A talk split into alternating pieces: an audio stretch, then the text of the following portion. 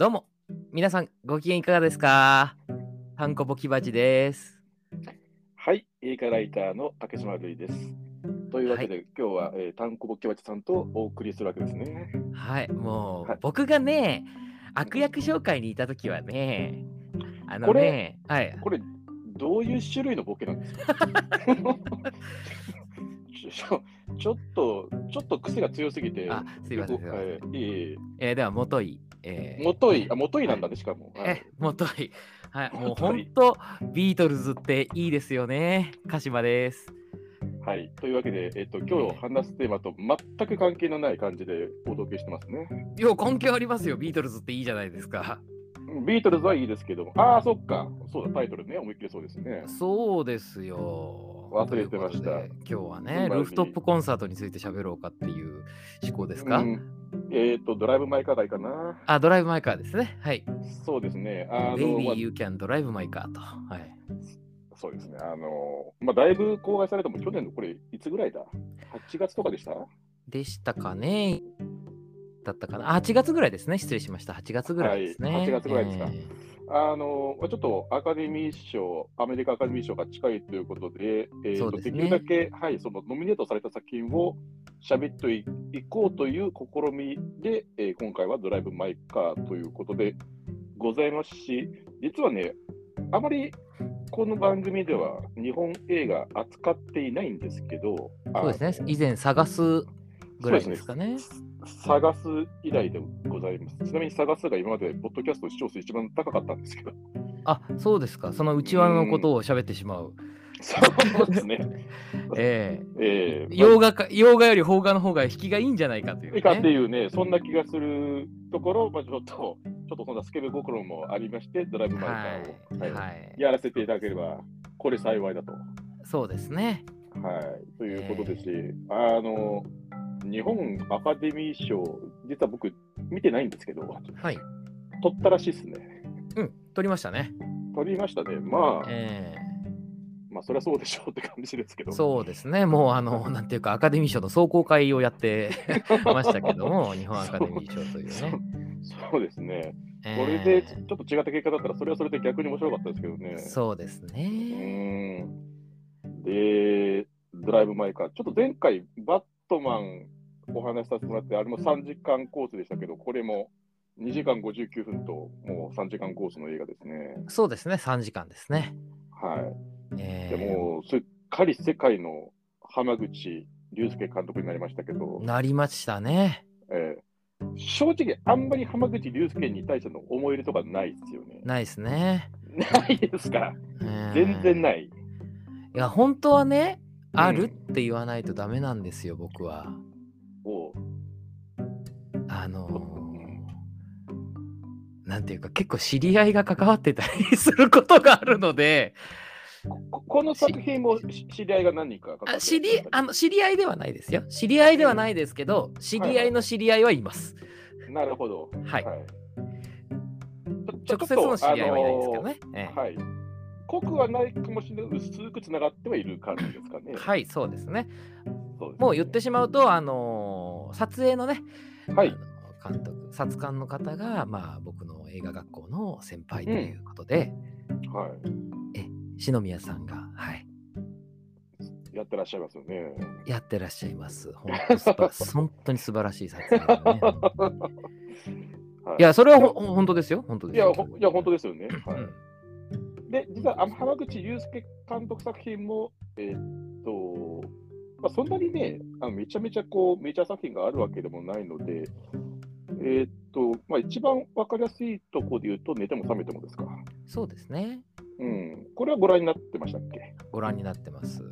はい。ちょっと違った意味で話題になっちゃった映画ですけど。まあそうですね。でも寝ても覚めてもね、僕本当思うのが、はいはいはい。あのー日本アカデミー賞はね、うん。寝ても覚めても一個もね、うん取り上げなかったわけですよ。そうですね。何にもかすんなかったですね。かすりもしてねえわけじゃないですか。してなかったです。はい。それが今回ね、このはアメリカのアカデミー賞に褒められたから言うてね、はい。入れてくる感じ、もう本当に目ざとくてね、そこら辺素敵。もう本当に素敵 あ逆逆にねうん逆その逆逆に素敵そのミーハーな感じ本当素敵。まあ、ちょっとこれ僕の僕は正直寝ても覚めた方がはるかにあのなんだろう分かりやすい映画だと思いますけどドライブ前。まあわ分かりやすい映画では間違いないですね。全然分かりやすい映画ですよね、うん。うん。まあ、いわゆる通俗的な意味での面白さっていう意味だったら、まあ、寝ても覚めた方がわいいんじゃないかなと思うぐらいだと思うんですけど、ドライブバカやっぱりちょっと、いい意味でも悪い意味でも、かなりアート系によった映画な印象がある。うんうん。まあ、珍しいですね、そういう作品が日本アカデミー賞を取るっていうのも。そうですねうん。そうです。なかなかドライブバカの本題に入りませんね。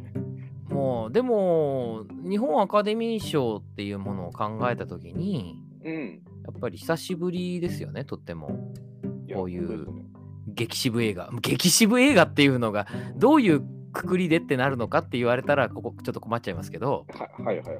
まあまあ激渋映画って言っていいと思いますけど。まず、カンヌで脚本賞に輝いちゃってるし、そうですね。はい、で、まあ、ゴールデングローブでも外国映画撮ってますし、はい。えーニューヨーク映画評価協会賞も撮ってるし、で英語アカデミーもこの前撮ったんでしたっけ？そうですね。あの国際国際じゃないな。非英語作品賞ああ、そうかそうかそうか。ええ。はい、まあ、席巻してますよ。もう大石鹸ですよ大接見ですよ。でう、んおまけにね、あのオバマさん、元アメリカ大統領のオバマさんもね、あの人、毎年、あのお気に入りの映画リストなんかをあうんの投稿、ツイッター投稿しますけど、その中に入ってますからね。そうなんですよねうんもう完全にワールドワイドというか、普通に世界レベルで2021年を代表する一本になっちゃったっていううんことですよ。そうっすね本当にまあ、まあ、ぶっちゃけ、それだけ村上春樹っていうブランド力はあるんだなっていうのは思いますけど。思いますねあのだからやっぱりこれって分かりやすいっうんていうのは、はい。つまり村上春樹と、うん。まあ、ワーニャおじさん、はい。まあ、ですにつに尽きるって言ったら本当あのー浜口竜介監督には本当失礼ですけどはい。ただ浜口竜介監督が悪いとかいいとかそういうことではなくてはい。っていうあの2つのテキストがそもそも知られているからこそあの、うん日本語圏じゃない方でも受け入れやすいっていう土壌はあったかもしれないですよね。いや、間違いないと思います。しかもそこに、あの、5度を待ちながらもこの映画出てきますけど、はい。まあ、本当に欧米で普通に一般的に知られているっていうところが、うん。あのここには、えー折り重なれてるし、うん、しかもやっぱり僕思うんですけど、やっぱり村上春樹の原作って、なんだろうな、全然ドメスティックじゃないんで、うん、そうですね。あの大江健三とかそういうんじゃなくて、ええなんか普通に、なんだろう、主人公たちってジャズもジャズを聴いてパスタを食べみたいな感じだから、うん要はちょっと、言い方古いですけど、バタ臭いんで、まああの翻訳本っぽい声ですよね。そうそもそも。非常に翻訳本っぽい。うんだから、バタ臭い そうですね。バタ臭いって長谷川町子の 世界ですよね。そっか、そっか言葉ま言葉間違えちゃった。言葉が、えーうんえまあバタ臭いですよね。ーそうですね。井上順みみたいなことですいよ。や、軍もみたいなことですか？お世話になりましたら。ですよ。したみたいなことですよね。はいいや、だから本当にね、そこの受け入れやすさっていうのは、やっぱ非常にあるっていうのは、もう間違いないとはい。思います。そうですね。はい。ぶまずちょっと、この映画を見た時の第一印象ってどんな感じでした？第一印象ですか？はい。急にシリアスなトーンで。なんか水飲んだみたいな気持ちでしたね。なるほど。それをもうちょっと噛み砕いてもらっていいですか？あでもほら、いいお酒って水みたいって言うじゃないですか。うん。まあそういうことですよね。もうちょっと、もうちょっと。もうちょっと？もう、うん、今、分かったようで分かんないんで、いや、だいぶ分かんないや。3時間見てこうスーッとこうスーッとこうなっていきましたね。喉越しが良すぎて何も残んないってことでよろしいですか？いやいやそんなことは言ってないですよ。あ、そんなこと言ってんない。そんなことは言ってないの。そんなことひ一言も言ってないですよ。そんな一言も言ってないですよ。はいやいやあのーというかやっぱりコメディとしてい。うん捉えていいシーンが結構あって、普通に笑っちゃったんですよね、何箇所か。た例えば？まあ一番笑えるシーンといえばあのー岡田将生さんが、はいはい。えーワークショップに在籍していた時に、うん同じワークショップの、まあ、中国人の女優さんと、はいはいはい。まあ、あのちょめちょめしましてはいでちょめった後にうんあの寝不足でねあの足腰もガタが来てますから 事故を起こしてしまうわけですよね。はいでそれをこうがバレてはいあの主人公の西島秀俊にねはい。であのなんでなんでこんなことしたの？みたいなことを聞かれた時にうん。いや彼女悩みがあって相談を聞いてたんですっつって はいはいはいはい。えでも言葉通じないでしょ？って言ったらええですからついって言っているところとかはすげえ面白いんですよだから言葉通じないからやっちゃいましたみたいな、ーうんうん。あれすごい印象的です、あのシーンね。あれ今あれ爆笑ですよねあれ爆笑ですね。うん。はいはいはいはい。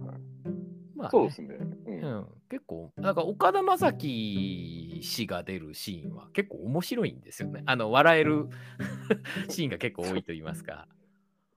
そうですね。まあうん非常に、あのー重要な役どころですね、この映画に起きる。だからつまり、西島秀俊と岡田将生っていう、この2人のキャラクターの、なんだろう、対象によって、なんかこの映画って形作られてる感じがするんで、うんまあそういう意味でうん、そういう意味ではちょっと笑いどころ見たところで、結構彼が持ってってる感じもしますね、確かに、ね。そうですね。はいはいはいはい。そんな、そんな感じですか？えー竹島さんはこの映画をご覧になってどういう印象でしたか？えっとね、僕、まあはいちょっと何本か、えー見てて、浜口竜介のハッピーアワーとか、えっと、清水さとか見てたんですけど、あのね、僕、すごくいつも感じることがあって、はい。あのこの人、結構重要なシーンって大体逆光なんですよね。はい。顔が見えないんですよ。はい。のっぺらぼうなんですね。うん。で、僕、まずドライブ・マイ・カーをが始まった時に、えっと思ったのは、最初から見えないんですよ、顔が。ほう。あのーこれって西島秀俊と桐島玲香のセックスした後のシーンから始まるんですよね。はいはいはいはい。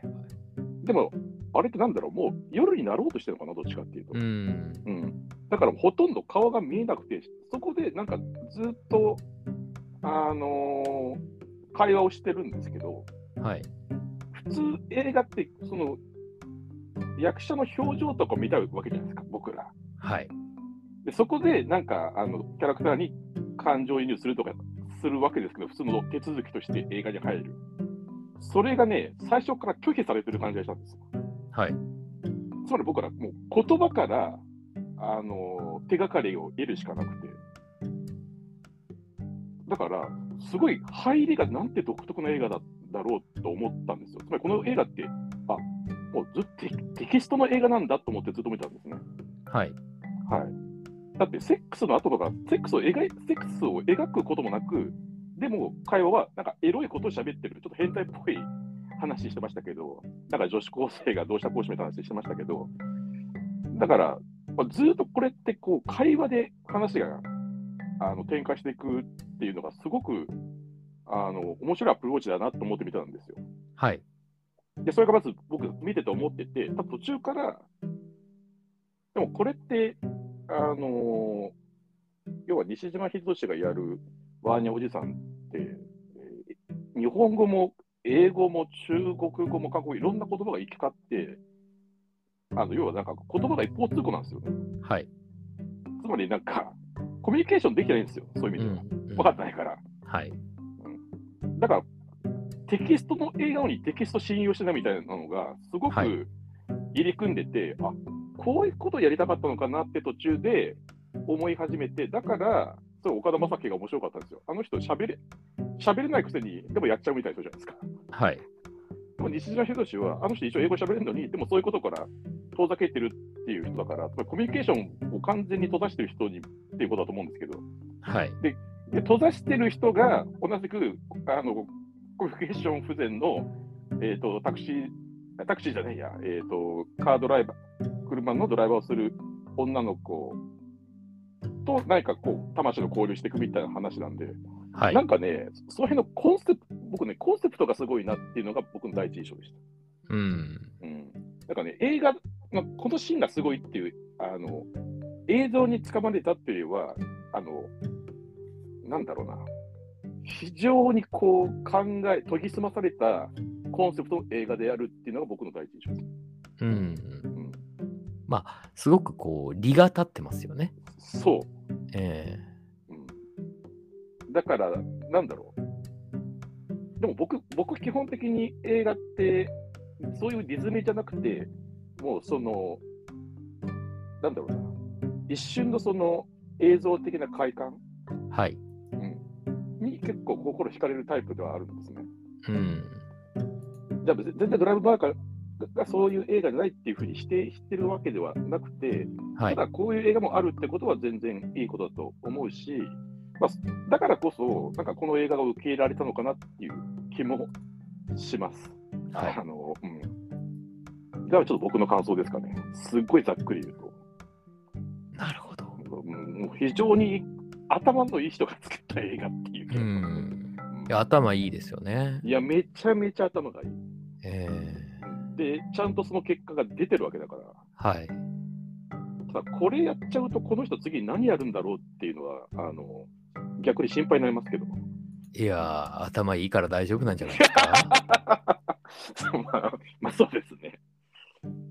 あのちなちなみに僕、映画で普通に好みで言ったら、はい。えっ、と、偶然と想像いつもね、想像と偶然か偶然と想像かどっちか分からなくなっちゃうんですけうど、ん。の方が、あの、個人的には好みではありまなるほど。す。はわかりました。い。なんでどんどんここになってくるんですか？いやいや、全然小声ではないですよ。あ、そうですか。ええうんまあ、あの、ドライブ。ブ・マイ・カうん。ー、ねえ、結構もう、ずいぶん前なんでね、見たのも。そう、もう半年以上経ってますからね。ええその時結構語り尽くしましたけども、はい。やっぱりね、もう、どういう気持ちだったのかなっていうのを今ずっと思い出してるんですけど、思い出せない。思い出せないなっていう。その時ね、確かね、3本ぐらい映画見たんですよ。はいはいはい。で、そのうちの1本だったんですよね。はいはいはい。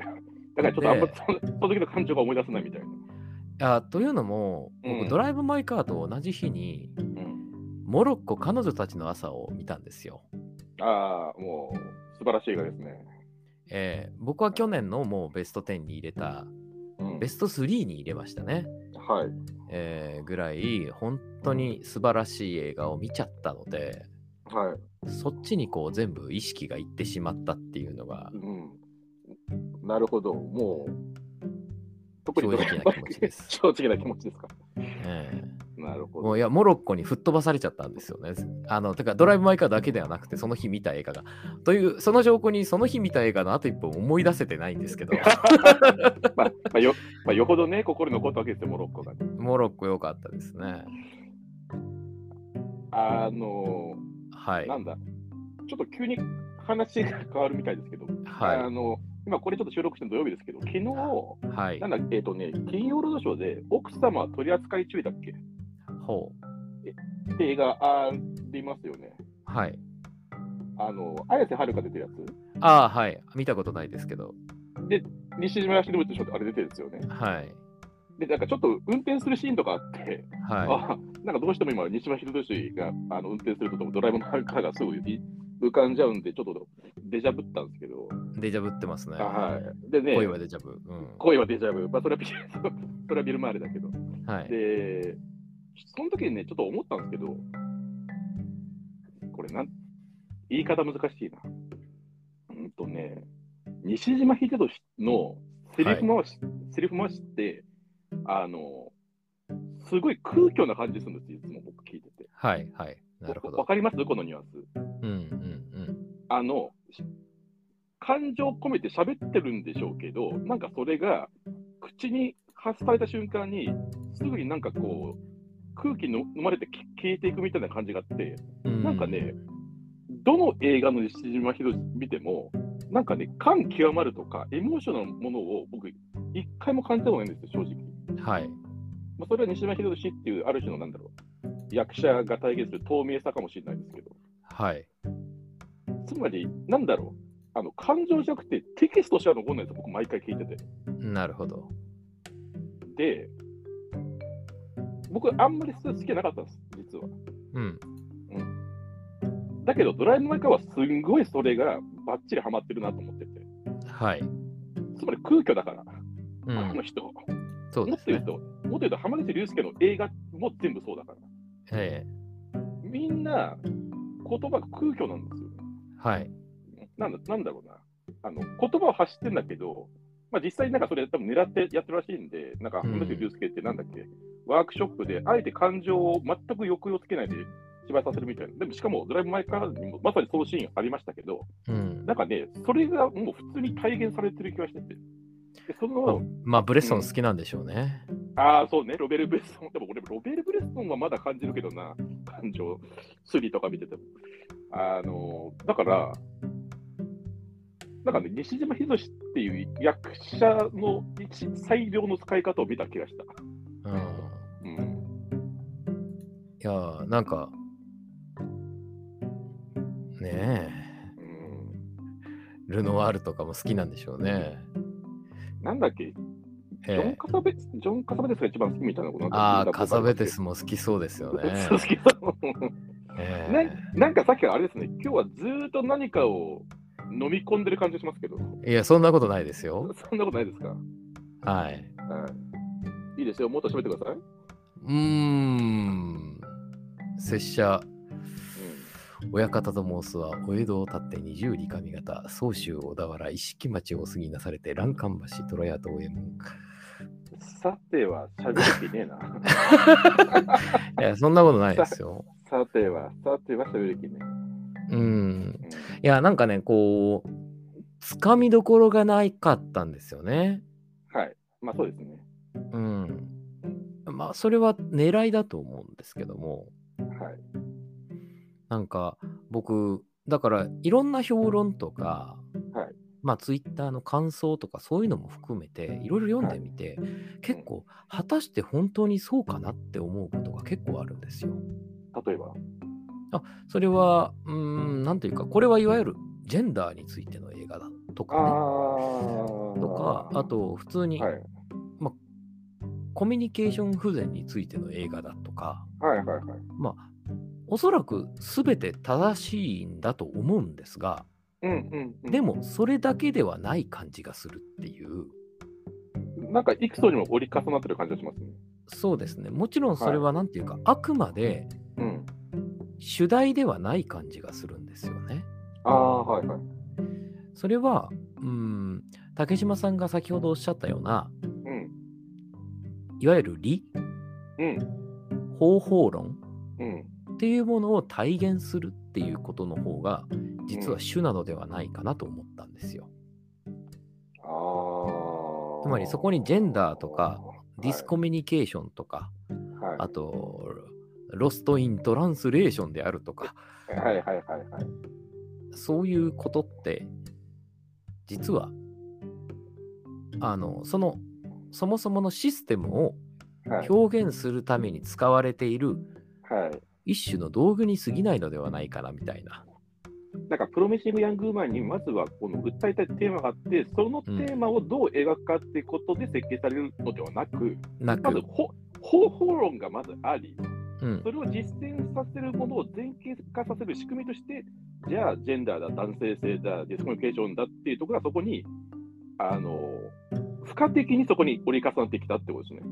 そうですね。かもしんないですね。まあ、もちろん村上春樹氏の原作も含めてなんですけど、まあ、はいはい。それをこう映画にアダプテーションするときに、うん。そこがまず立って、そこにその浜口竜介監督が考えた方法論というものに当てはめていくっていううん。ことなのではないかなっていう感じがするので、はい。ここの映画は実はそのテーマで語るのではなくて、うん。やっぱりその、うんテクストによって進んでいくとか、うん。そうん、そういう方法についてに着手着目した方が良いのではないかなっていうことを結構考えるんですよ。あーだからちょっとブレストン的みたいな表現にもなり得るってことですか？うーん、かもしんないですね。そうですね。ちなみに、ちなみにルベール・ブレストンとしては昔いて、その人は昔、あの、素人さんでもいいですかね、の役者さんしか使わなかった、まあ、モデルと呼んでましたからね。ええそうですよね。うん。なるほどね。えもし、じゃあ仮にそうだとしたら、非常に今、日本映画界の中でもはい、珍しい資質の持ち主ですね。そうですねええだから、なんていうか、やっぱり、映画、すべての創作物には僕は批評性が伴っているとは思うんですけども、はいはいはい。その批評性というものが高いと言いますか、うん。あの、そもそも社会批評とかそういうことではなくて、映画に対する批評、リュミエール的なうん。もっとこう根源的なものに近いのではないかなっていう気がするんですよね。もう例えば黒沢清とかって、はい。もともとはあの人ハリウッド好きですけど、まあ、ゴダールドも好きですけど、はいで。結果的にどう人を怖がらせるかっていう、すごく分かりやすい、なんだろうな、や欲求に向かってなんか突き進んできた感じがするんですよ。ある意味無邪気な感じがするんですね、僕、見てて。はい。はい。ただ、全然ハマグリルースが違いますよね、それで言ったら。う。なんだろう、常にこう、方法と方法論を組み立てて、それを実践するっていう感じ？ある種、うん思想家的な感じすら、はいはいはいはいはい。そうなると。そうですね。うん、だからだから、うん、思想家が書いた小説みたいな。あだからやっぱりテクストによるのか。うん。あーオートですよ。あー。サルトルですよ。知らんけど。読んだことないし。ま いや、今、思想家が書いた小説っていうので思いついたから言っただけなんで、合ってるかどうかは責任取りませんけど、そんなことは。まあぼまあ、僕も読んだことないですけど、まあ、確かに、ね、なんかよくできますよね、オートとか。ええああ。なるほどね。うん。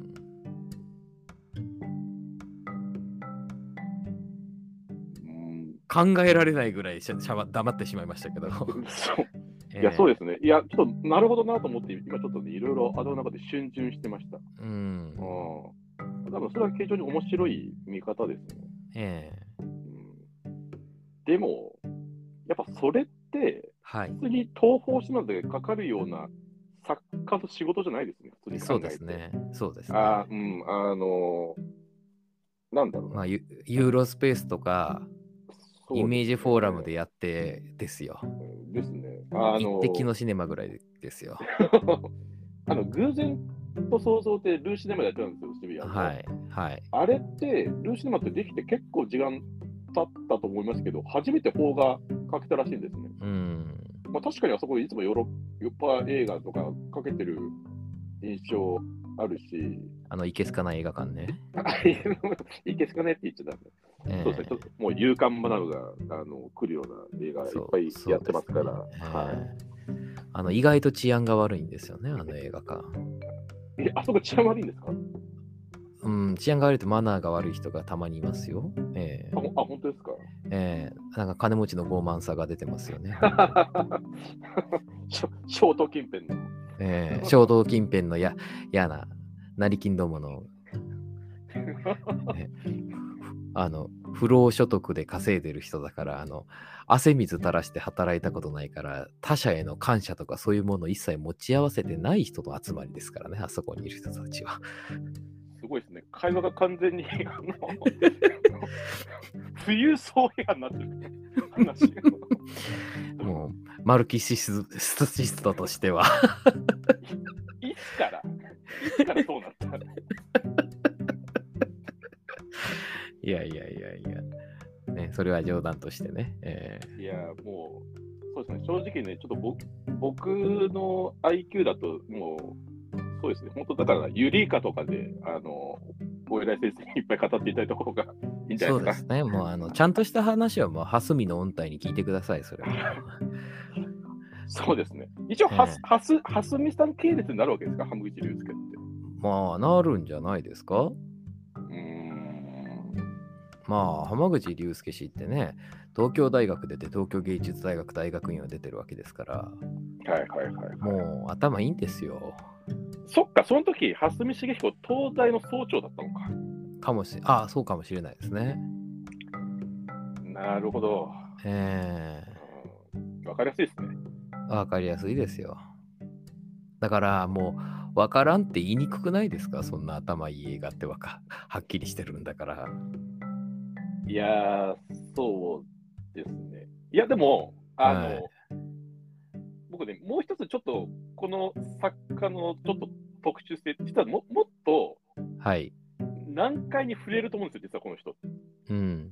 でも、ギリギリ難解にいかないんですよね。なあ僕が見た映画で言うと。はいはいはい。あの、本当の初期のやつとか僕見れてないですけど、えーっと、あのサービス精神はありますよね。そう、サービス精神あるんですよ。はい。あの、なんだろう、いわゆる劇映画として、ちゃんと、あの、えー形作っていくっていうところは、そこはあ明らかに意識的だと思いますし、なんはい。か別に、ななんだろうな、あの、むやみやたらになんかアート系に寄せるみたいなことは全然ないので、はい。はい。実はそこも、あの、非常に、あのね、頭の良さを感じます、僕は。えええええはい。あと、意外とこの人、同じ役者さんを使うタイプですね。えうん。あの、河合青葉さんっていうあの女優さんいらっしゃいますけど、この人、はいあのパッションとか、永遠に君を愛すとかで、昔よくあの起用されてた女優さんで、で、あの偶然と想像っていう、あの、えーオムニバスの映画の1本、第3話かなにも出てたりしたし、うんはい。まあ、そういう意味では、なんかね、その辺もかさ、かさべです的というか、あの人も同じ役者いいつも使ってたんで、はい。なんかもう方法論がそうきっちりもう出来上がってる感はしますね。うん。うん。まあ、なまあ、普通に僕でもこの人の新作は、まあ間違いなく見に見に行くのは見に行きますね。う。うんん。そうですね。やっぱり。はい。三つ。まあ、大注目。チェイク・イット・アウト。チェックか。のこれ監督ではありますよね。えこれあれですか、あの、浜口竜介映画ってことで、あえてなんでしょう、あの、ちょっとあまり感情こもってない喋り方してます、意図的に。そういうわけではない。えええ。そうですか。ああ、感情こもってないっていうか、あの、はい。腹から声を出してみようかなと思って、今？いはい。一個こう、ロー、ローのギアを入れて喋ってみようかなっていう。はい。わかりました。だからいつもみたいなこういう喋り方をね、うん。してもいいんですけど、はい。なんかその、やっぱ作品のトーンに合わせて、喋りも変えていく。喋りも変えていくと。落語家か。今見てみたら、うん。ね、えークライテリオンが自分の会社からのラインナップからトップ10をめ選んでくださいと、ハマリューに言ったところ、うんジャック・ベッケル肉体の冠、とかロッセリーンのストロンボリ、ダグラス・サークの天はすべて許したもあう、溝口健二の夜の女たち、ーあ、見てないや。はジャン・ルノワール作品集、いはいはい。ジャン・グレミオン作品集、はいはい成瀬幹雄の初期サイレント作品集、ジョセフ・フォン・スタンバーグのサイレント作品集、はいはいジョージ・キューカーの素晴らしき休日、はい。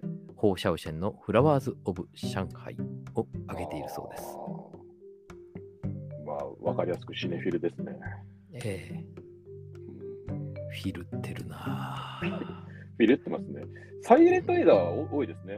やっぱり、そうですね。運動が好きなんですよね。まあ、そうですね。運動およびモンタージュがお好きなんでしょうね。そう。僕は浜口竜介さんがこういった映画を見てる間、はいえートラック野郎を見るのに忙しかったので、えーなかなかこの辺は恥ずかしながら見れてないんですけども。あのー別にえ映画に流派はないと思いますけど、あえて流派をつけるとしたら、多分亮太さんと真逆の流派ですね。そうですね。はい。うん、真逆の流派でしょうね。そうですよね。えーもうクラシック音楽とロックぐらい違うんじゃないですか？あのー、りょうたさんからエルクロメールの緑の光線がうんぬんかんぬんって話を聞いたことないですからね。そうですね。光線？光線といったら中野翔慶監督のね、僕はあの特撮がすごいですよねそうっていう話を。そっちの光線になりますもんね。うん、そうですね。いやー緑の光線って言ったら誰かな？どの怪獣が出してたかな？みたいな話になっちゃいますから。まあ、絶対そうなっちゃいますよね。なっちゃいますねうん。ゴジラ見るのに忙しかったんで、忙しいですよね。まあ、ゴジラ見るのに忙しいっつっても、天口監督もゴジラは見てると思いますけどね。別に 大ファンか大ファンかもしれないですよ。大ファンかもしれないですからもうあのゴジラ対ヘドラあたりが。ねわえ。かわからん知らんけど。水銀、コバルト、カドミウムですよ。そう。あの歌こびりつくんだよな。すごいですね。浜口竜介監督とカラオケ行ってこれ歌ってくれたらもう爆笑ですけどね。何歌うんでしょうね、この人。うんカラオケ行ったら。そうですね。行かないんじゃないですか、カラオケ。はい。行かないですか。行かないでしょうね。あ、でも僕、浜口竜介監督、ちょっとあの、えーイギリスのね、英国アカデミー賞で非英語圏映画賞を取った時に、うん。スピーチで、第一声が、いや、時差ボケが吹っ飛びました、ありがとうございますって言って、一応あの、笑いを取ってたので、うん。よかったなと思いました。ジョークが受けてよかったなと思いました。まあ、そうですね。そうですね。あの、うん送り人で外国語映画賞と当時のね外国語映画賞を取った時の滝田洋次郎監督は、どうもありがとうミスターロボットと言って滑ってたので、はい。そうですね。えあの、紳士としてのたしなめが違いますよ。えそうですね、えええ。やっぱり。洗練さそれはもう洗練されておりますわ。そうですね。やっぱジョークも言えないとダメですよね。ダメ、ダメ、ダメです、ダメです。うんだからレアセドゥから、えー盾をもらってちょっと緊張しましたっていうのを受けてましたよいやー、分かってますね。うん分かっていますよやーな、なんだろう。もうね、卒がないわ、普通に。うんだって別にアーティスト前としてるわけでもないし。そうですねうん。いやありがとうございましたー、そうですね。はい。じゃあ、こんまあな感じで今日よろ今日よろしいですか？そうですね。もう、ええでも、アカデミー賞は本当に、うん。えー期待しましょわかりそうですう。ね。まあ、まあ、勝手にね、日本人だからということで、日本人監督に肩入れするっていうのも、まあ、おかしな話ではあるんですけれども、うん。えーまあ、ね、まあ、外国語、あ国際映画賞はね、まあ、取るでしょまあそうですね。う。うん。まあ、それはそれは多分硬いと思います。あとは作品賞と監督賞と脚色賞か。そうですね。うん。まあ、ギリギリ脚色賞。いや、でもね、すごいよ。スピルバーグだ、ジェン・キャントンだっていうところにいるわけでしょ。そうですいね。やーな、なんだろう。なんかちょっとまだ、こう、現実味がないもん。そうですね。うんまあでもあのよく言ってましたね。あのポン・ジュノ監督がパラサイトで撮った時にあーはいはい。あの、スコセッシの言葉ね。スコセッシの言葉を言ってたり、うんまあポン・ジュノは本当にもうスピーチの名人だなと思いましたけど、はいはい。韓国映画がねアカデミー賞を取った時に、うんやっぱ日本映画ってもう20年ぐらいは出ないんじゃないかみたいなことをね言ってる人がいたんですよ。うん。まさかね、もう2、3年で出てきちゃうなんてね。そう ですね。あのーちなみにもし監督賞を取ることがあったら、3年連続、まあ、アジア系の監督が取るっていうことになりますかね。そうですね。はい。3年連続アジア系ですから。その前ね、あのメキシコ系が続いた時がありましたけど、そうですね。はい。えーイニャリトゥに2年連続取らせてみたりね。そうそう。えデルトロに取らせてみたりーね。えーあのキュアロンのな、キュアロンに取らせてみたり、キュアロン取らせてみたり、そうですね。はいうんあのイニャリトゥのあの何の記憶にも残らない映画2本。はい。ででレベナントと、レベナントとバードマンですねあ、。バードマンだ、そうですね。はい。えーな、なんなんでしょうね。あの、イニャリトゥの記憶の残らなさ。僕、あのどっちも好きですけど。え、あ、すいません。ちょっと電波が乱れてしまって。ああ、なんでもないです。大丈夫です。大丈夫ですか？はい、大丈夫です。はい、ええまた、あの、イリアニトゥ会の時にお話しします。イニャリトゥ会。やらねえと思いますけど。やいやらないですね。やらねえですね。イニャリトゥより喋りたい人いますからね、やっぱり。そうですね。ええはいではでは、あ、本日はこんな感じで。はい。では、ありがとうございました。アディオス。